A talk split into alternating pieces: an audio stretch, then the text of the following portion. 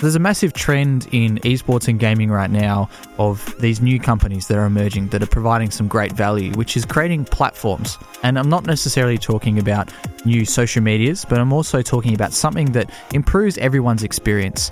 And I've got AJ on today from Live, the founder or co founder and CEO, and we talk about his platform, which is enabling VR content creators and streamers. And it's making lives better for the viewers, the content creators, the developers, the headset manufacturers, and for him as a company. So, without further ado, get straight into the podcast. Enjoy.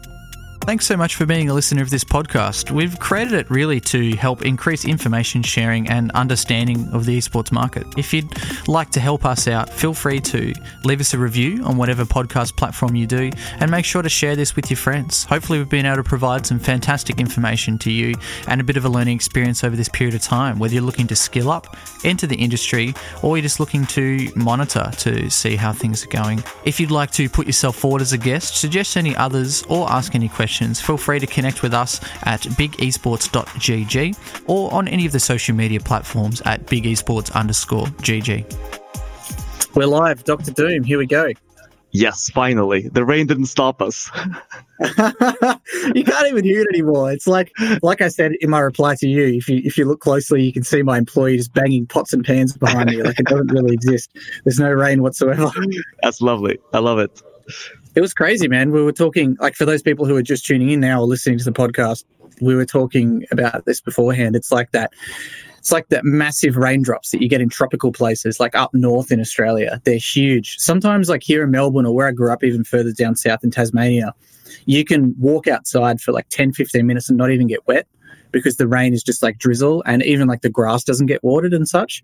But the rain that I experienced just now here, like one of them actually knocked my eyebrow hairs in front of my eye just by hitting it. So it's like one tiny thick step away drops. from hail. Very thick drops.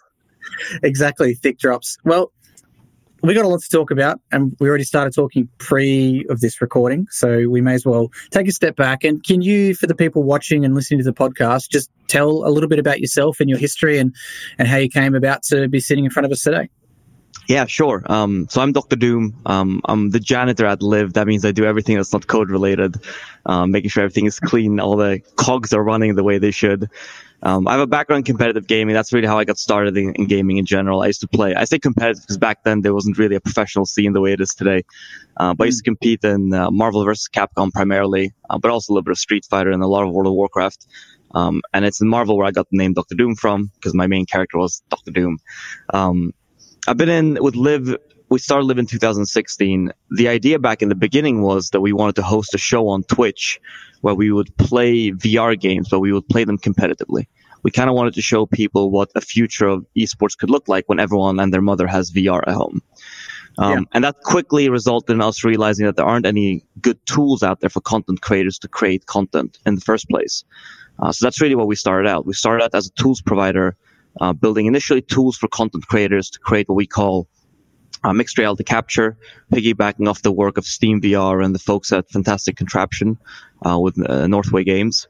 Um, and then we built an SDK for developers that allowed their games to be streamed uh, through Live or with Live, or rather captured with Live. Um, and now we're uh, working on some other really cool stuff on the platform side that I think we'll get into a little bit later. But that's pretty much us. We've been live since March 2018. We've driven about a billion and a half views to our videos and our creators' videos so far. So many of our creators have gone from being really small on YouTube and Twitch to having really sizable audiences. Um, and our next step here is trying to figure out what's what's next for live streaming for us. You know, we people are now watching these videos. How do we help our creators go further and do more with those eyeballs? It's like the stock standard of, of how, you know, they say the classic entrepreneur starts a company, right? It's like you have a problem that's paining you personally, so you go out and fix it. And now you're four, you're four years into fixing it and you're yeah, for sure. It's funny because we, when we started out, we were actually, it was kind of hard to convince people to come and change their workflow and use a new tool. And similar to developers, why would they integrate their SDK? We had no proof points. So our start was actually by streaming ourselves on Twitch. And for a while, I would say we were for a, a, couple of months at least, we are the biggest stream in VR on Twitch, which doesn't say much at the time because there were like five streamers, right? Five, maybe 10 streamers, yeah. um, with a sort of 20 people concurrence, concurrency on the viewership side. Um, but that was sort of the way that we got into streamers by saying, look, we have some really cool tech. We're using ourselves because we think it's great content. Um, if you're interested, hop into our Discord, which has been a huge growth hack for us. And we should maybe talk a little bit about Discord as sort of a, yeah, a gold sure. mine for marketing. Um, and that's how we grew organically. And we've we've spent zero dollars on marketing today, so it's all really been organic and through the community. Yeah, well, let's let's chat about Discord. I mean, it's a pretty it's pretty unlikely for, for traditional people. You know, I it, like even to push that further, I read an article today about how Adidas is using WhatsApp as one of its mm. main marketing tools going forward. So yeah, let us know a bit a bit about how you use Discord and build a community. So I think one thing I don't want to do is, which I, I see a lot of people do, is sort of think back retrospectively and then make it sound like it was this planned genius idea. Because it wasn't. It was really more about we are on Discord as gamers and our friends are on Discord. And so let's just yeah. do most of our internal comms on Discord to be closer to the platform we use every day anyways. That was the initial idea. Um, so we have public channels and private channels on Discord, private for the company, public for the community. Um, I think what we see with Discord is it's sort of, um, I think people nowadays kind of love micro communities because places like Facebook and Instagram are so, they're so noisy. Um, and they're so saturated that people are looking for a more meaningful connection. And Discord kind of gives you that. Discord gives you really two things. It gives you that higher rate, rate, rate of intimacy, but then it also gives you this, it makes you feel less like a company. It makes you feel like a person or like a, a group of friends. And I think that's a place where, especially corp- more corporate companies, we're not very corporate at all at Live. Like we're very approachable. We're considered as um, sort of the approachable darling in the community. Um, but I think there's a place for companies to sort of lower that barrier of this is an objective company that has an official support line, something that's a little bit more human.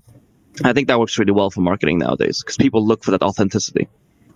Mm. And I guess that it also explains, like, like in regards to Facebook, the rise of Facebook groups. You know, I, don't talk about it too much, but I run a really large Pokemon Go Facebook group, but it's hyper specific. Like it's Pokemon Go Melbourne, because you know if you're looking for where to catch the best Pidgey, you know Pokemon Go Global's not going to help you because you're not in the Philippines. It's someone's trying to find a place in London, but yeah, that community is so active. It's got like you know, I don't really do much work in it anymore. It's just the moderators that that manage that. But it's got something like, what are we at now? Thirty four thousand members, twenty six thousand or twenty eight thousand monthly active users, and it's the same thing. Like you were saying, it's they still act like a tight knit community, or even any other Facebook groups that I have. I'm in and part of a really small car club, which is just guys that like to do, you know, stupid things to stupid cars that make them barely legal um, and somehow operational, but look cool and give you street cred. And you're right. It's it's about building like that community for a purpose purpose, right? Where like you're saying, everything's so noisy these days that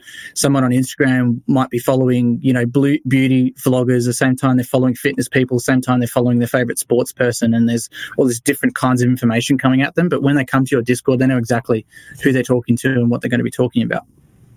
Yeah, I think it's a problem that stream providers or platforms are going to have to face really, or at least own up to really time soon, which is you're watching Shroud and he's got 30,000 people in chat how like the, the, the, function of chat breaks really quickly after 500 yeah. people, 1,000 people. So if chat isn't there to facilitate communication between you and your viewers, what is it there for? Well, today it's just sort of a, it's like a meme machine, right? It's just spam stuff in there and hope to be seen. Um, yeah. But I think like self organization tools for viewers is going to become increasingly important um, as these streamers get bigger and bigger and lack the tools to interact with their audience. And it's a, I mean, just interactivity in general is a huge, huge uh, topic that we can hop into eventually. But there's a lot to, a lot of work to be done there. And by the way, the other thing that I think is really interesting is you on LinkedIn. Like when it comes to authenticity, and we see this quite often. Sometimes it's it's kind of surprising to some people why some people get more popular than others, and I feel like no matter how you turn the sandwich, it's always boils down to authenticity. And I think that's what makes you really great on LinkedIn is you not only have sort of the history to back up what you're saying, but you come at it from a very um, uh, conversational approach. I don't feel like I'm reading a blog post. I feel like I'm reading someone speak, which is really powerful. Yeah, yeah and I think why I reached out to you in the beginning, way back. Yeah, and, and I think like like first, like first off, thanks for the compliment for sure, and and for second, I think it's a it's kind of like projecting my own learning into things a lot of the time. Like I think, what would I want to read? And that's what I tell people. And that's why I try to take a, you know, try to post an article and just post a summary. And that's why some people say they follow me because they're like, I don't need to click on the whole article because you just tell me, you know, what I need to pay attention to. And I think it's being open and honest with yourself that you don't know everything that's happening. And yeah, like you said, just, just trying to share that information a lot of the time, which works. And I think it's it's hard, especially in today's economy, because you don't get as much clout, you don't get as many followers and likes, but the people that you do get are much more quality. So you'll seldom see me posting those stories on LinkedIn that people do, where it's like one line per paragraph kind of thing, because those are the ones that get the most engagement. But what I found, and I think I'm pretty sure I made a video about this, that my overall reach for LinkedIn over the past two months, it's been quite significantly down on what it was the two months before that. But the quality of connections and the quality inbounds has been has been significantly increased, where people are reaching out to me. And for me, like LinkedIn serves as a revenue driver for my business and creating contacts. So by me sharing this information for free, you're able to get it back in inbounds, whether it be through potential clients or people to work with, or um, you know founders that are looking for advice that will come to you when they're a billion dollar company for you know some work, or when they secure funding, they come to you to do their marketing for them and things like that too. So it's hard. It's like I I struggle a lot and I find it really hard to play the long game, but now it's starting to pay off. And it's been the same thing for me with my podcast and the LinkedIn lives as well. You know, talking with Nick, who's been working with me here at, at Big since uh, we renamed to, to Big Esports and, and picked up a partnership, etc., and hired him full time, saying, do I keep doing this podcast? You know, the, the podcast gets a few hundred listens per episode. And then we started doing LinkedIn Live. And, you know, when that was the big thing, we were peaking at 100 concurrent, but now we're, you know, 20, 30, 15 concurrents. You know, is it worth doing? And I think the answer is yes, but you still have to convince yourself along and you need to teach yourself, like, what are the metrics that actually matter? And the metrics that matter aren't how many likes you get on a very you know self-serving post where every paragraph is a line and you just talk about how happy you are to be alive kind of thing. But you know about the 20 to 30 likes that you get on a serious post which is giving people an update on your company which is providing people with like inherent value or things like that. You know sometimes i'll post something soppy like i did this morning because i've been feeling a bit burnt out so i posted something about hey if anyone else is burnt out reach out. But yeah besides that I, I would say that you're, you're on the money, I think. And, and they they these are the kind of people that I tell other people to follow as well. Like Herb May, for example. You know, I don't think you'll get anyone else as authentic as Herb May, the man who wears a backwards flat cap for 99% of the time when he's alive. I'm pretty sure he wears it while he's asleep. You know, he's he's always going to be really open and honest in the content that he shares too. But also remembering, like someone asked the question today, you know, how do I connect with with people? It always seems to be the minority of people are sharing information on LinkedIn, but that goes the same for every community, right? Like the minority of people have the majority of followers on, say, Twitter and such too. So you're not doing yourself a service if you're only following the people with 2 million plus followers on Twitter and trying, like you said, to talk to Shroud when he's got 15,000 concurrent people watching him where the chat's just screaming up. Sometimes it's better to literally just add people and, and reach out to them directly, you know, like you and I did together and, and strike up a chat. Yeah.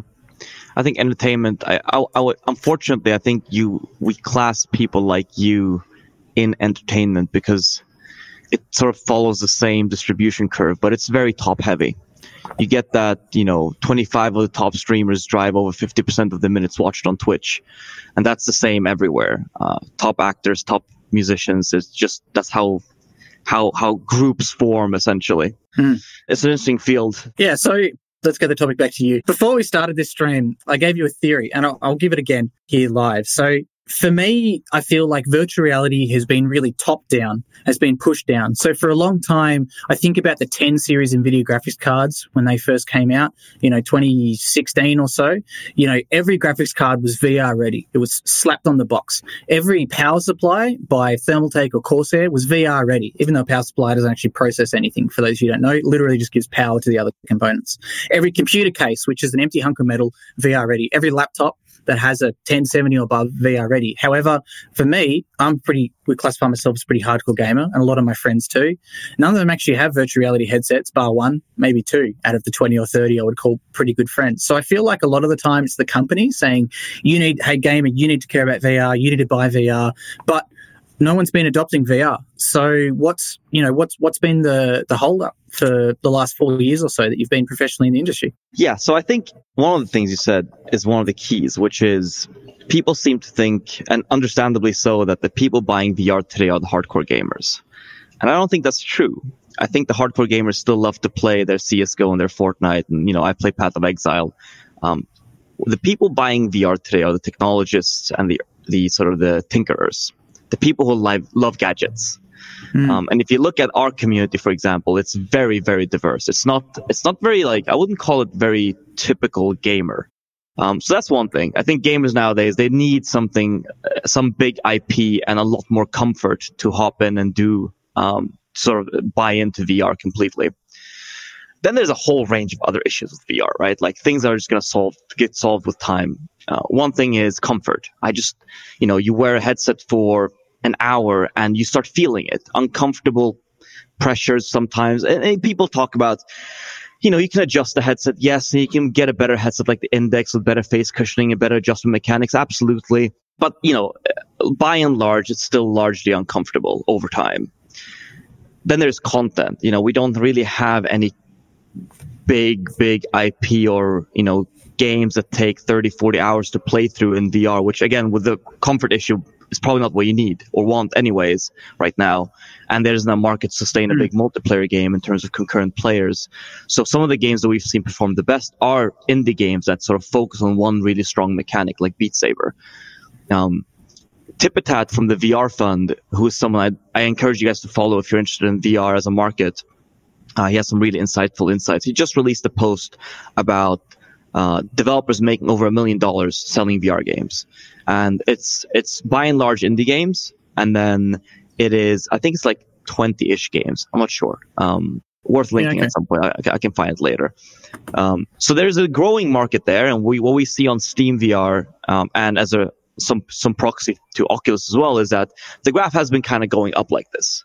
Um, so we're seeing more people coming into the market. We're seeing more content developers make good IP. So Ubisoft is really invested in VR. Valve is obviously coming out with Half-Life Alyx, which I think is going to be a cornerstone and I hope is going to be a cornerstone in sort of what VR can do and what kind of companies are involved in VR.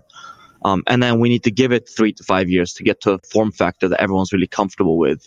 Um, that is as easy as me sitting on the PC right now and as comfortable as me sitting on the PC right now. Yeah, I think it's I like what you said, and you know, it rings true with a lot of other industries I've worked in before about the marketing not understanding who the who the market really is and who the end user really is. And like you were saying that, you know, for me, I come from a competitive background, so I'm very unlikely to use something like VR.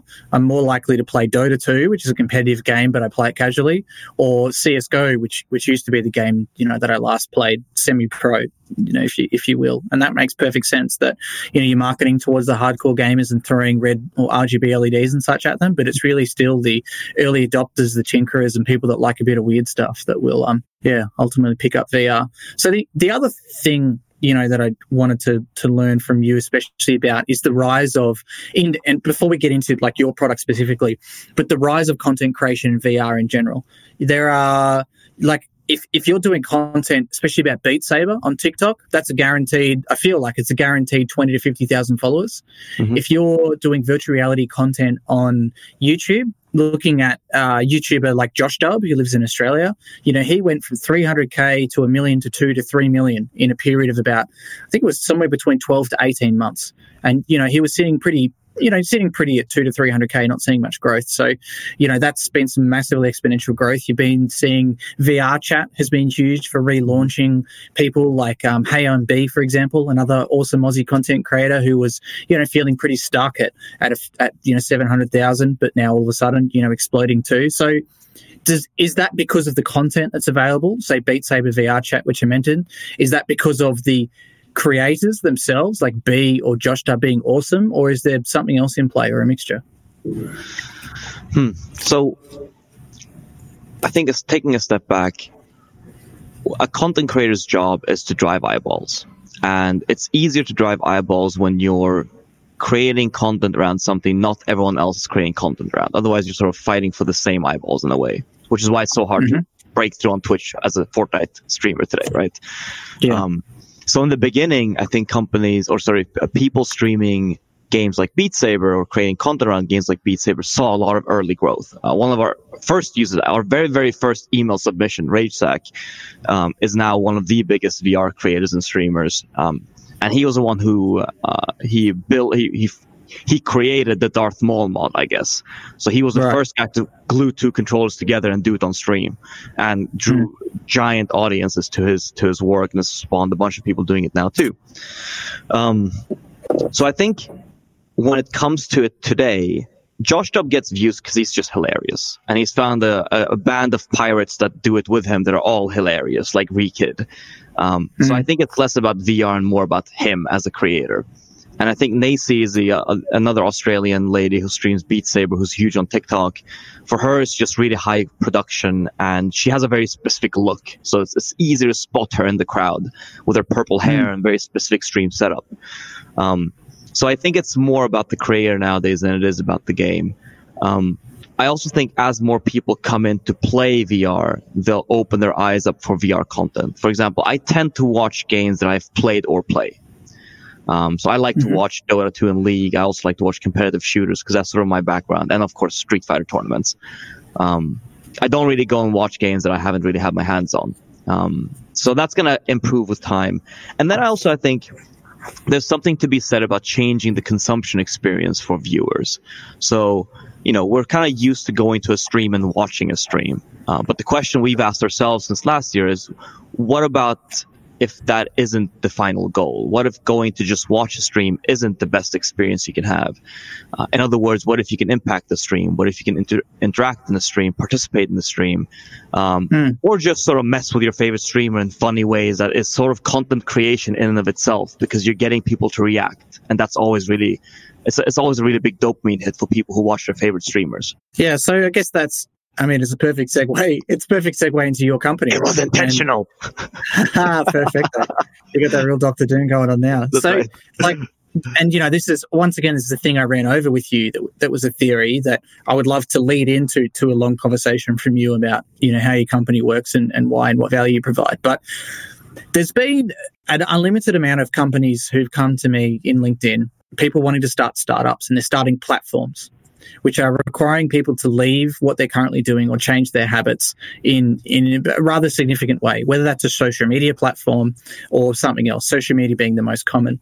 What I like about you and and what you guys are doing and what I'm suggesting a lot of these platforms to do is be what I guess I could call a plug-in company, which means that nobody's required to leave what they're currently doing or alter in a large way to use your product or service. So and and everybody who's using it gets value throughout the chain. So for you, the streamer, it makes sense for them to use it because it not only allows them to stream or create content effectively within virtual reality, it also allows them to be more connected to their audience. It makes sense for the game developer to be happy with you guys because you're bringing more eyeballs to their game, more people to purchase. It makes sense to me for the virtual reality headset creators to be interested in your company because you're driving more people ultimately to purchase. And it also makes sense for the end user to be involved because they are actively able to get engaged. And then it makes sense for Twitch TV or YouTube or any other content service because, like you said, it's something different than Fortnite. It's adding something else. So for you, it's not requiring people to leave what they're currently doing and sign up and only stream on Live TV or deact or, you know, essentially deactivate their Twitter or LinkedIn or whatever else account to you know pay attention to you. Um, and an article I posted today showed that the average um, the average millennial has 9.8 9.5 to 9.8 total social media accounts. So maybe they don't want another one. So I'd love to to learn a bit from you about you know how you decided to sit there in that value chain. Are you looking to change in the future? You know, add any more services? Are you looking to compete with YouTube or Twitch and host your own content? Like like how does that work? Yeah this is a really big topic. Um, I think the best way to break it down is to um, start thinking a little bit about what are you trying to do, right? So, so first things actually talking about platforms. If you want to build a platform with multiple stakeholders like we have, we have essentially three stakeholders: developers, streamers, and viewers. Um, generally speaking, you need to have a sustain, you need to have sustainable access or almost a competitive access to one of those stakeholders. In other words, you need to really, really help one stakeholder. Um, mm. And that's a really good framework because the way we've always approached it before we even had ambitions to being a company is how do we help streamers make content? And that's a really good place to be because you're adding value from day one. And I think that's where plugin companies, or as we call it, tools companies, really uh, thrive. Is there is sort of a, a, loop between you and your user where you're where people are happy with you, to put it simply. And people are happy, they tend to talk about you. Only talk about you, more people join. Um, so in our case, that's always been streamers. We always ask ourselves for every feature and every large project that we think about, we always ask ourselves, does this help our streamers? Um, in a in a monetary way, we ask, are streamers making more money? And from a product perspective, that looks like, are we increasing engagement or eyeballs for viewers or for streamers? And if the answer is yes, then it's generally a good idea for us. So on that note, you know, we've spent last three and a half years building tools for streamers and building tools for developers. Developers now come to live because they know it's a sure proof way to drive more eyeballs, like you said. And there's that small chance of going super viral, uh, like Beat Saber did streamers come to us because it just creates a better streaming experience for their viewers. And then on the viewer side, what we've done so far is said, hey, go to Twitch or go to YouTube and watch these videos and you'll see something you haven't seen before. And sometime mid last year, we asked ourselves, now that our streamers have, you know, tens of thousands of people watching them, sometimes millions of people on YouTube, um, and, and tens of streamers, tens, tens of thousands on Twitch what's the next step for us? So you have a bunch of eyeballs. It's thanks to Live that you have all these eyeballs. What can we now do to help you drive more revenue from your viewers as they're watching you in real time? And that takes us back to uh, when we were streamers, we used to always think about it as we'd love to have more ways to interact with our streamer, uh, with our viewers in real time. And, and if you look at some of the most innovative streamers, I mean, I love Sushi Dragon is amazing. If you guys haven't seen Sushi Dragon, he's basically macroed 140 keys to his body with like uh, Velcro, and he's just real time wow. doing a show. Um, another guy that I love, one of my favorite streamers is Mr. Llama SC, who is a Diablo 2 streamer, one of the world's best Diablo 2 speedrunners. And he has something that he does once a month called Man vs. Stream, where once a month he's built up essentially a little plugin for Diablo 2 with his mods, where viewers can donate money and impact the stream in one way or the other. So, for example, you can donate $5 and he might have to wear an oven mitt on one hand to play, or he might have to flip his keyboard around, or he might dim the screen. All kinds of fun ways to sort of mess with your favorite streamer. And I hmm. think that's really, uh, uh, for what, what it's worth, what he sees is during that day in the month, he makes more revenue than he does all month from subscriptions and donations. So people yeah. are yearning for ways to interact with their favorite streamer. And our hmm. intuition was if we give people ways to interact with their favorite streamer in real time on a live stream, will they use it? You know, our gut said yes, but we had no proof on it. So we ran two experiments with Beat Saber. This was in August 2018. The first experiment was called Beat Bits, which was if you donate a certain amount of bits, we'll take the name of the donator, a bunch of visual effects and particle effects, and put them inside Beat Saber cubes. So when the streamer slices the cubes, the name of the donator pops up with like really cool uh, effects. So that's sort of a, a visual dopamine way of rewarding people for doing what they're already doing, which is donating bits. Mm-hmm. Um, and the other one we did was beat bombs, which was if you go into a Beat Saber stream using Live and you type exclamation mark bomb, then we'll replace a Beat Saber cube with a Beat Saber bomb. It's sort of a pay to troll system without payment, just to see how people would react to it. And people love it. And in 120 days, our streamers are making seven times more revenue per minute from donations alone, not counting extra subs and, and followers. In other words, give people more ways to interact and they will use them.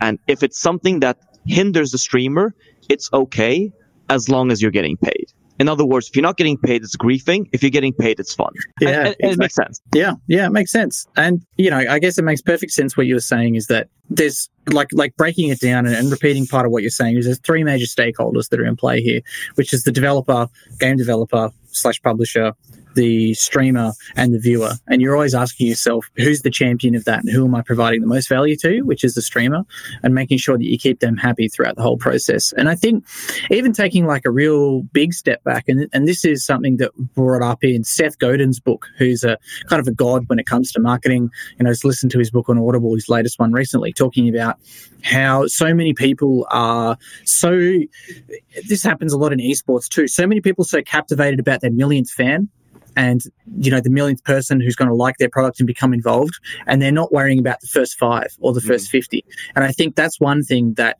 through that discussion that you just went through is exactly what you guys have done is you've said you know who are our first streamers that are using the platform? How can we make them the most excited to bring in others and to bring in viewers? And how can we test things to ensure that they get the most value out of what we're doing? And it seems like it's an absolute no-brainer then for them to use your product you know, it's, it provides them with more revenue, like you said, seven times more revenue up to.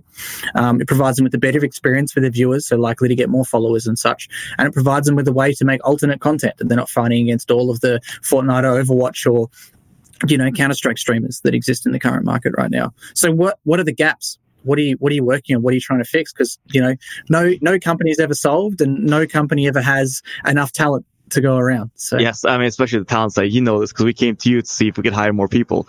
Uh, which, yeah. by the way, I encourage you guys to talk to Chris. Uh, you guys have a really cool organization set up there. Um, he hasn't paid me, I promise. I'm just saying because it's true. Um, not yet. Not, not yet, exactly. So uh, where's the gaps? There's a bunch of gaps, right? Like the, there's so much work to be done when it comes to live streaming, and I think I think one thing that's really important to say is if you want people to switch to your platform, what you have to provide is meaningfully better. There's a saying out there, 10 times better. If it's not 10 times better, if it's just marginally better, people won't switch even if it is better. Um, so a good example is caffeine or mixer they're struggling because why would you switch to caffeine um, yeah. if you're already on Twitch? It just doesn't make sense. It doesn't matter if you have more lower latency or it's easier to get set up. I already have a workflow as a streamer. I don't need to switch. Which for worth is also why we don't want to replace OBS for now because we already have OBS. We don't we don't need to redo OBS. We can let you use it for now. Now, where does it lack? So, in order to answer that, I want to take a little step back, which is to think a little bit about where Twitch is and where Twitch came from.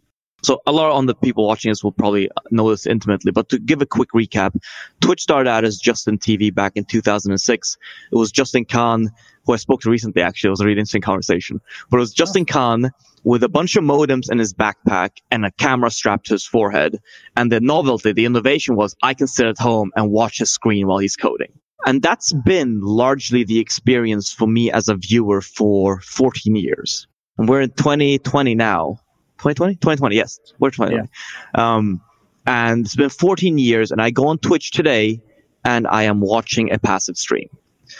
And what we realized when we ran our interact, interaction experiments is there's really two things missing. One is a platform that's built around interactivity, not mm-hmm. shallow interactivity like paying some currency to slap a sticker on the screen, but interactivity a la Hunger Games, where you're really less watching a live stream and you're watching a live game show. And the streamer is the tribute. Yeah. He or she is the host of the show. And the viewers are the people at home impacting the show really meaningfully. And in order to do that really well, I think you need to approach the consumption side kind of like people approach games today. In other words, you're really not building a live streaming site. You're building a game. We kind of think of it as building a large scale MMO for live gaming spectatorship. And so the question really then becomes what are the aspects of games that we love that lack in live gaming spectatorship today? Well, one of those things is progression. To quote EA, you need a sense of pride and accomplishment when you're playing a game. In other words, you need to be able to, if I am Chris's superfan and I've spent hours on end interacting and watching you, I should look like a superfan. I should feel like a superfan. And most importantly, everyone else should be able to tell that I'm a superfan. So that's hmm. one big aspect. The other one is finding out the ways where interactivity doesn't impact gameplay necessarily. So through cosmetics. So one thing I wish I could show on stream right now is uh, using LIV technology, you can actually overlay assets on top of the streamer in ways that almost look like it's um, like armor.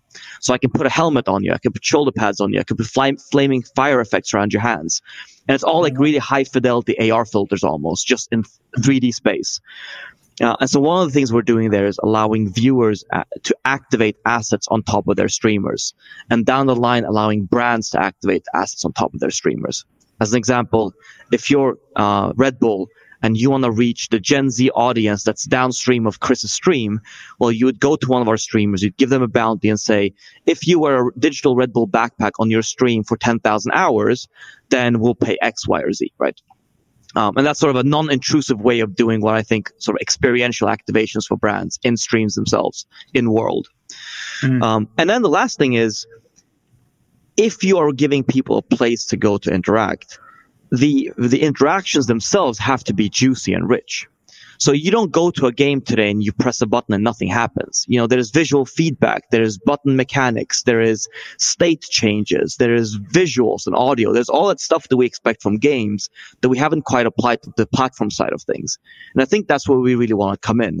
We want to take the tools that we've built, which is capturing and creation tools for streamers, developer tools for developers. And now we want to build a platform on top that allows viewers to meaningfully interact with those two stakeholders that we've already helped out. And I think that's where LIV is going for 2020 onwards. I say, like, I know that's where we're going. We'll just have to see what the form factor looks like once we get there by the end of this year. The janitor has spoken. There you go. We'll see. Yeah, look, as as with many of the other stuff that that we've talked about, I like it, and it it makes perfect sense to me about allowing people to become truly involved in what's going on. And like you were saying, that in the past, it's been either you're fighting through the chat, that Shroud, we'll use him as an example again, will hopefully read your message. Then you're donating $5 to read out a text to speech on stream that comes up as a as a GIF or some sort of graphic, hoping that he'll read it, or you're trying to pay for a VIP to go to a meetup or something like that. But still, you're not you're not you're not really you're not fully interacting, right? You're just begging for this person's attention the whole time. And it makes sense that, you know, maybe you should be properly involved. There's actually an app that um, Shaggery, who's probably watching this or will be later, um, in, from an investment and management company called Cred. And he, he tagged me on Twitter the other day that just shut down. It was called HQ and it was by one of the founders of Vine. And oh, yeah, they just shut down what, yesterday. Yeah, yeah. And, and a lot of what you're saying seemed to be perfect aligned with this app. And I'm not exactly sure why it shut down, but for those people who are watching, essentially it's a game show on your phone and everybody can play. So they have a live host, just like any game show does. It goes live at a particular time, just like any game show does, except instead of you yelling at the people on the screen about Wheel of Fortune and, or deal or no deal, telling people to take or, or leave it, you can actually do it yourself on your phone live and feel like you're part of that and actually win money, you know, for participating. And that makes perfect sense, you know, to get people actively involved. I've, I've seen a few startups too that are trying to do ones where you can uh, participate in sport and help to change things that are happening on the field. Uh, one of my good friends, Carl Flores, one of the co-founders of Unicorn, you know, founded yep. uh, even a bingo um, company and app before as well, where you could go to a Counter Strike tournament, and as things happen, you could tick off on your bingo and win prizes. Mm-hmm. They've got some other cool stuff coming too around interactivity that I don't I don't think I can say, but a lot of it. And that seems to be like a, a quite a common thread and a common trend for me that seems to make perfect sense. And, you know, I kind of repeating back really with, with you know alternate examples to exactly what you said but getting people actively involved in what they're watching you know we've seen the beginnings of that with people donating money to get attention and such. But I think that, you know, it makes perfect sense to me that these are the next steps. And for me, when I joined Naysy's stream, before I knew anything about you, before I really knew anything about Beat Saber, uh, I've been friends with Nacy for a while, and I saw that you could type exclamation mark bomb in stream, and I could send a literal bomb to her in the game that if she hit it would, you know, deduct points. That was that was mind blowing for me. I was like, what the hell? Like I, as a person, can actually interact in the game and, you know, help something, you know, take place. Yeah, there's a couple companies like HQ. There's a company called Ripcord, Ripcord.tv that do exactly the same thing. I think yeah, one okay. of the one of the big concerns that happens when you let people win games is you get what we call financial speculators, people who are trying to win the money as opposed to play the game. Um, yeah. And so you, you, you know, quickly for HQ, what happened was your average payouts ended up being a couple of cents every game because you got a bunch of cheaters in there. Um, so right. you have two people sitting, one is Googling, the other person is playing, right? Um, it's, it's yeah. really ha- easy to hack it once you have money in there. Mm. So that's one of the concerns. The other one that, uh, one one worth looking at is life penalty. Um, they take, uh, people, there's a, there's a real goalkeeper in front of a real goal with a big screen behind it. And then people at home, for every shot that a machine takes, this is a custom built machine that shoots balls. Everyone gets to vote where the ball should go. And then it takes a, a average vector of that of those positions, and it ah, shoots right, the wow. ball there, and then it tells you who was like the best vote. It's super smart, right? I think we're not unique in. I think everyone who spent time watching live streams has, to a certain extent, felt this a little bit. So we're not we're not unique in our insights I think what we're really gonna show people how to do it is on the execution side, and then providing a platform for everyone who wants to build interactive games. to do it in a way that actually is is meaningful for the viewers in a way that's fun to play around with. Um, and then one thing worth mentioning is we're never ever gonna tell our streams not stream anywhere else. Um, I think what we're doing is not really competing with Twitch; is more providing a completely different experience. So if you want to just stream on Twitch and use some of our cosmetic stuff, cool, do it. You'll still make more money. We'll still be able to make money from it. But if you want to host a custom game show with high production value, then you come to LIV and we set it up with you. One of the other things that makes sense that came out in our first meeting together was that a lot of problem that all these esports companies are having so far who are making any sort of product is, is onboarding users and then after that they have a problem with stickiness hmm. it seems that that is kind of removed for you guys because if you're a vr streamer you probably have to be an idiot not to use LIV at the moment um, and once you use it if you are making you know up to 7x the revenue like you said you'd have to be crazy to leave uh, until like a you know a solid competitor comes along so as a you know as a startup as, as a company what are your roadblocks what's what's stopping you from you know your world domination as Doctor Doom? Yeah, um, you're all beneath me, peasants. No, um, uh, so good question. I think for us, it's uh, we're we're we're still trying to build the best product on the market. Um, we're sort of kind of alone right now. The Facebook has built uh, their own internal solution, and they've also been using LIV for all their trailers. So like we're sort of working with Facebook and also a little bit against each other. Mm-hmm. Um, but our biggest roadblock is always talent. Um, we're we just hired two people I mentioned to you before the podcast. Both are brilliant. Uh, we're 16 people to date. Once the last person who's Australian is joining, so we're now across three time zones. So we're going to have to rethink distributed work completely because we're distributed today, but across two time zones. Yeah. Well. Um, but talent's always hard, and then it's really execution. This is why I don't feel concerned at all about sharing this with anyone online or in person about exactly what we're doing and how we're doing it because at the end of the day, I think we're going to build it better than anyone. And it just it, we know how hard it is to do it, and we have some really smart people on the team. We've been doing it for a while, so I think it's partly that, and then there's also we're kind of pegged to the growth of VR. Not really. Like we we don't need everyone to wear a VR headset to interact in a stream. That's sort of one of our beauties. Um, but we still need people to care about VR. So, uh, and we see this by ourselves. As VR grows, we get more streamers. Um, so I think that fits really well with our timeline because we're sort of a year out before a beta of the platform and three years out before I would say we're in V1 roughly, if we're going to think about all the features that we want to have in there. And that's a really good timeline for VR too. I think three years when we're going to start seeing sort of 50 million headsets on the market, five years when you and your mother have a VR headset. Um, and, and that, that's sort of what we're going to be playing in, if that answers your question. Mm-hmm. Yeah. So there's there's always this talk about like VR versus AR as well. Do you, do you mm. see them as competitors? Do you see them as like uh, right right now you're supplementing, right? You're saying you've got your streamers who are using VR, but you've got AR applications like the armor and and you know the bomb and this kind of stuff. You can you can chuck onto them. So how do you see them coexisting or, or fighting? Yeah, I mean, they're so they're such big terms, right? I think everyone tries to conf- there's like people love to take sides, like AR or VR, red versus blue, and uh, it's just, it's kind of frustrating sometimes because yeah. it's not that black and white. Um, mm-hmm. Long, long term, like uh, r- before we plug in straight to the head, but way after we have shitty form factor that we are today, I think AR and VR will probably be about the same device. Like you'll wear something really nice and comfortable that has like a VR mode and then has a pass through mode. In other words, mm-hmm. I don't necessarily think this might be the final form factor unless it's a, a, a utility only product. I think it'll be something like a very, very comfortable ski goggle that has great cameras that when you turn them on, it feels like you're just using your real eyes, kind of like pass through an Oculus Quest, but times 10. Mm-hmm. Um, otherwise, one of my favorite quotes by Marc Andreessen from Andreessen Horowitz. Uh, they're some of the uh, most well-known investors, VCs in the world. And his th- take was, and it's usually a contrarian take, is he thinks VR is going to be 100 or 1,000 times larger than AR. And the reason he says that is because most people live in shitty places in the world. Like most people don't live in a place like I'm gonna say San Francisco, even though San Francisco has a bunch of issues on its own. I've lived there for many years, but most people don't live in a place where you have access to all this cool stuff. Mm-hmm. And so VR is a great way for those people to take themselves, transport themselves to places where they have more joy or more experiences. Um, yeah, okay.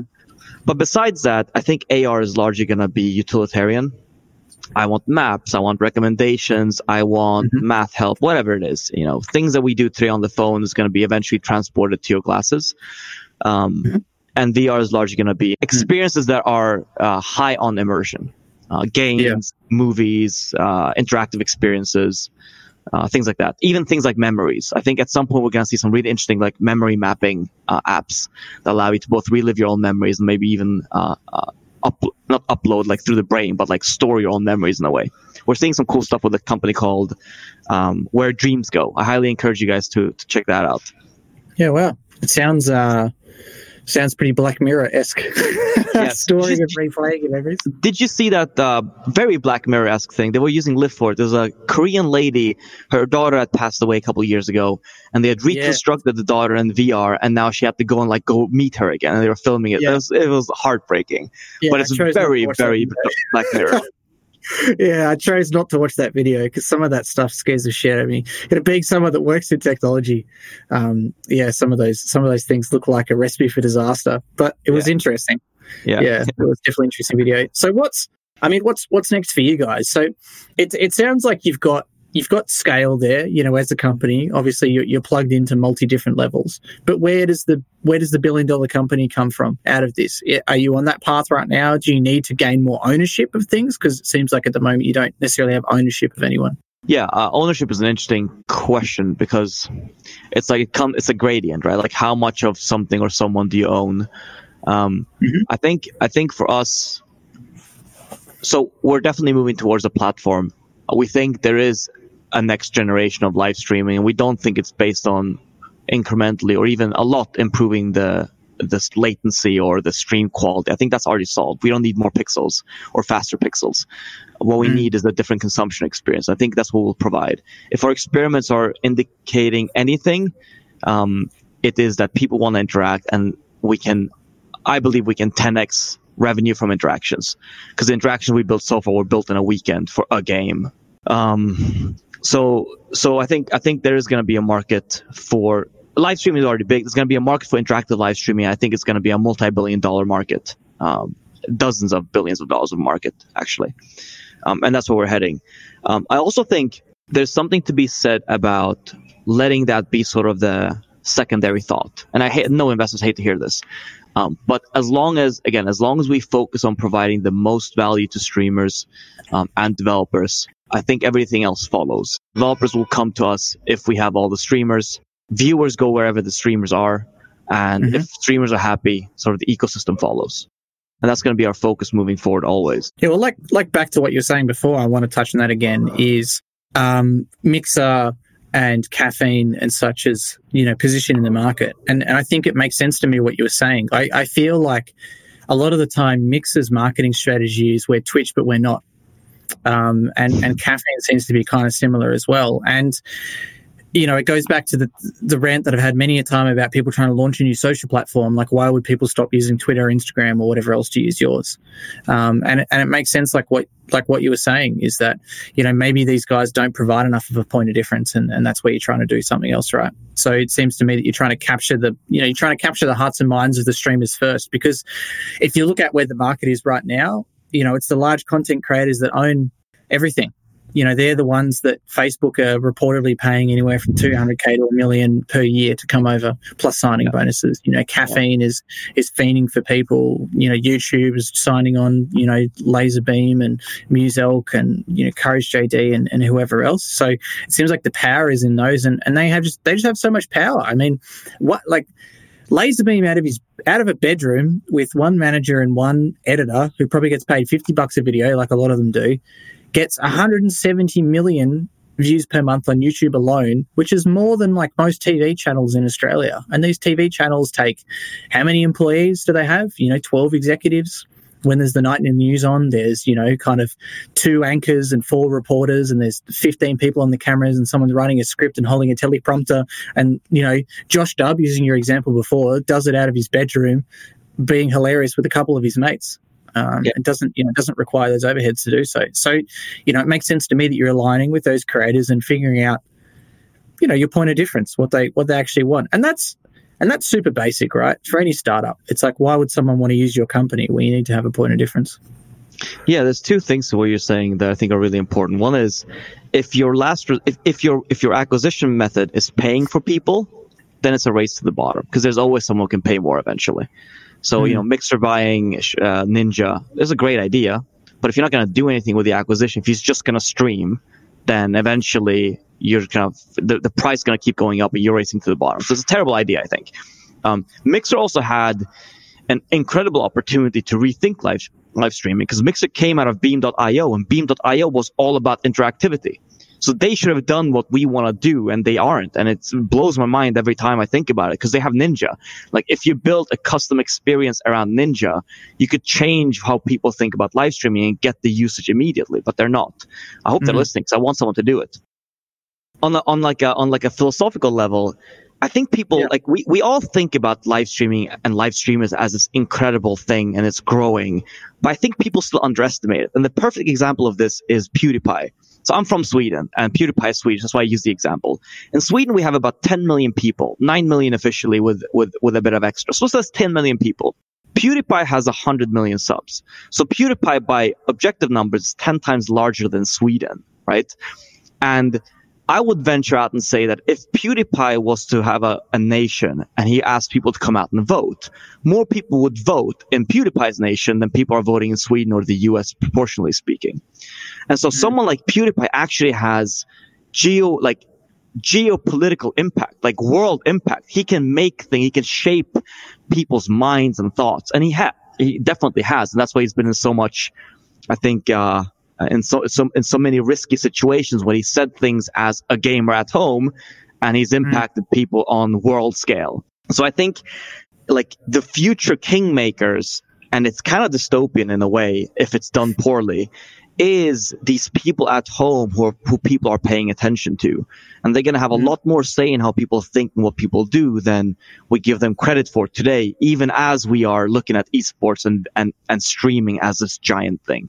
I think it's only going to get bigger. It's going to get very nutty in the next 20 years. Yeah, I mean it's it's reinforced by things like say FaZe Clan, you know, with their first meetup, first public meetup during the Fortnite World Cup, it was 16 city blocks the line was to see them and the police shut it down. And then a few days later they did another one in California with like one of their creators, I think it was Rug. 3,000, 4,000 kids turned up in like 40 degrees Celsius, like 110 degree Fahrenheit heat. Once again, the cops shut it down because they're trying to knock mm. down the barriers because they were so fanatical.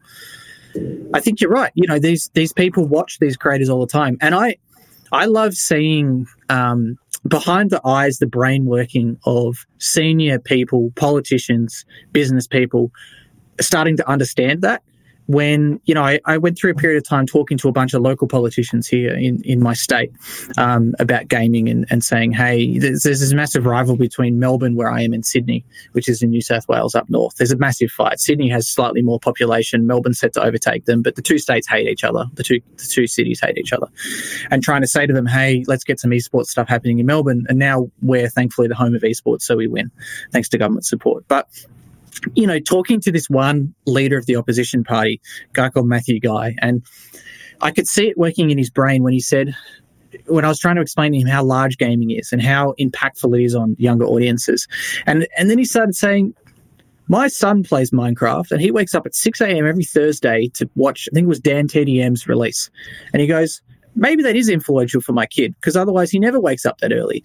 And then every single time that all of his friends come over, they all want to play Minecraft. So maybe Minecraft has some sort of impact on these kids. And it's not just that silly game that they're interested in. It's the new, you know, Mike Tyson, where the whole you know, the world stops to watch him fight if they don't care about boxing. You know, it's the new space, um, you know, the new moon landing from the from the Apollo from the US and, and such, where you know the whole nation stops to watch the first man walk on the moon. That happens now once a week for these kids, for these adults who are watching these creators. They're standing by for those Monday, Wednesday, Friday releases from PewDiePie or their favorite beauty blogger. They're buying their products. They're following him to events because, it, you know, a way to explain his influences today is is their they're almost everything that a movie star isn't. Like a movie star had such an allure because they come out for their one big blockbuster a year, you know, one every two years, and they go off into their mountain with their hundreds of millions of dollars, and you never hear from them again except for maybe some sort of TMZ thing. Maybe they've, you know, done something stupid and, and they've been exposed, or God forbid they've put on three kilos of weight and they're at the right, beach right, right.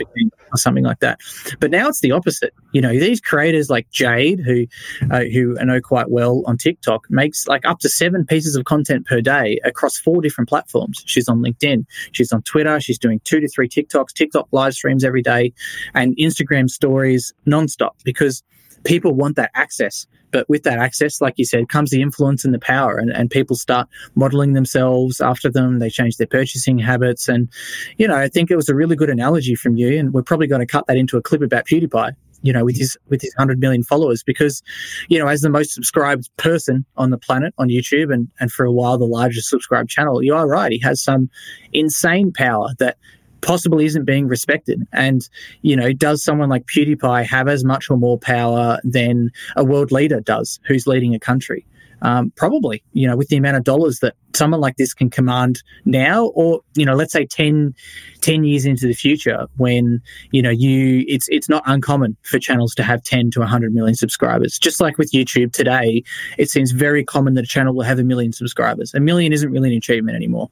You know, yes, it is an achievement, but on the global scale compared to all the other creators, there's so many channels at 100k or a million, it doesn't mean as much. But what happens when you know this more technology adoption happens? India gets more technology, Africa gets more technology, and you've got channels all over the world that have 10 to 100 million subscribers, and they're commanding these massive budgets of Fox and such who are getting hundreds of millions of dollars a year in revenue. What happens when that goes to one person?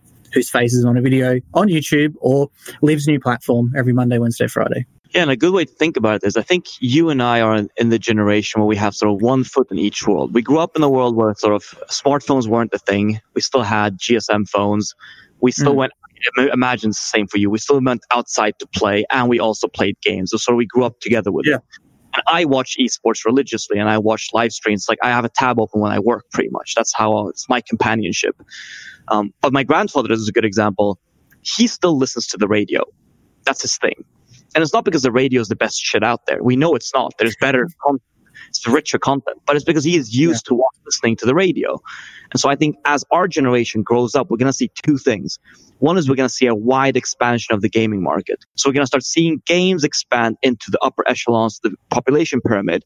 But then also, similarly, I'm going to continue watching esports when I get old, just like my grandfather watches some sports you know and i, I think that's where it's going to get really nutty when you start seeing live gaming spectatorship go throughout the entire population pyramid and PewDiePie, someone like PewDiePie goes from 100 to half a billion i mean if mm. you hmm. think about it PewDiePie is a third of the us population just under that's crazy I mm, guarantee mm. you he gets more votes if he had a had a had a vote online. I mean, it's just it, it gets so nutty once you think about it. And then with great power comes great responsibility. And what happens when someone like PewDiePie turns into Lex Luthor, and now you got Lex Luthor with half a billion people on on YouTube watching him, and he's telling people all kinds of crazy shit. Uh, it, it you know. It, it's gonna be it's gonna be an interesting period coming up. Some people would call that Lex Luthor, uh, probably Jake Paul or maybe Gwyneth Paltrow. so maybe they would exist. Right, right. exist With a bit less hair.